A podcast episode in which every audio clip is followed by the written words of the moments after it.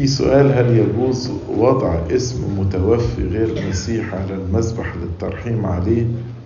خاصة إنه كان دايما يسأل عليا في كل المناسبات وعشرة عمر حتى عمر 76 سنة وهو الشخص الوحيد الذي توقى من زملائي.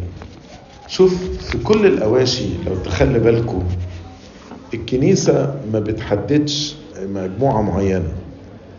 في أشية المرضى بنقول اذكر يا رب مرضى شعبك. ما نقولش اذكر يا رب عبيدك المرضى الأرثوذكسيين. فبنصلي من أجل المرضى. أشية المسافرين نقول اذكر رب آبائنا وأخواتنا المسافرين. ما بنقولش الأرثوذكسيين. الوشية الوحيدة اللي بنقول عبيدك المسيحيين الأرثوذكسيين هم في أشية الراقدين. ليه؟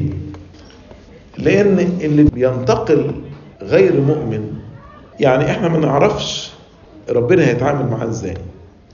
لكن من جهتنا إن غير المؤمن ليس له خلاص لأنه ليس باسم غيره الخلاص.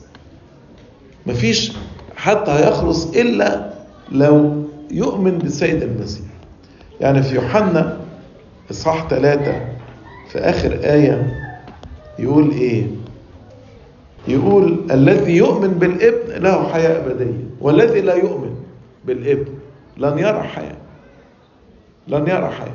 فإزاي نصلي من أجل واحد لم يؤمن بالابن؟ إزاي نصلي من أجل واحد لم يؤمن بالسيد المسيح؟ فعلشان كده الكنيسة ما بتعملش ترحيم. ودي زي ما بقول لكم الأشياء الوحيدة اللي بنقول فيها عبيدك المسيحيين الأرثوذكسيين الذين في المسكونة كلها من مشارق الشمس إلى مغربها. لكن في الآخر كل الناس إحنا كنا بنتكلم على مراحم ربنا. هم أمام مراحم ربنا. ويعني إحنا بنقول اللي إحنا عارفينه لكن ربنا هيعمل إيه؟ دي حسب مراحم. في بنات كتير حافظين ألحان وتسبيحة ونفسهم يبقوا شمامسة. أنتوا داخلين كده في كهنوت المرأة. لو العذراء كانت شماس كنا ممكن نرسمهم شماس. الكنيسة من العصر الأول رفضت موضوع كهنوت المرأة.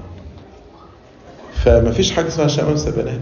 وبعدين حافظين ألحان وتسبيح وماله ما يقولوا مع الشعب. يعني أنتوا لما تيجي تبص في الخلاج يقول لك يقول الشعب. ما بيقولش يقول الشمامسه فكويس إن البنات أنا مبسوط إن البنات حافظة الحان وحافظة تسبيحه ويقفوا يقولوا الحان وتسبيحه مع الشعب. لكن حكاية شمامسة لا طبعا. ده غلط. ومفيش حاجة اسمها بنات تترسم شمامسة. ده غلط. وإلا كده هنخش في موضوع كهنوت المرأة. وده غلط.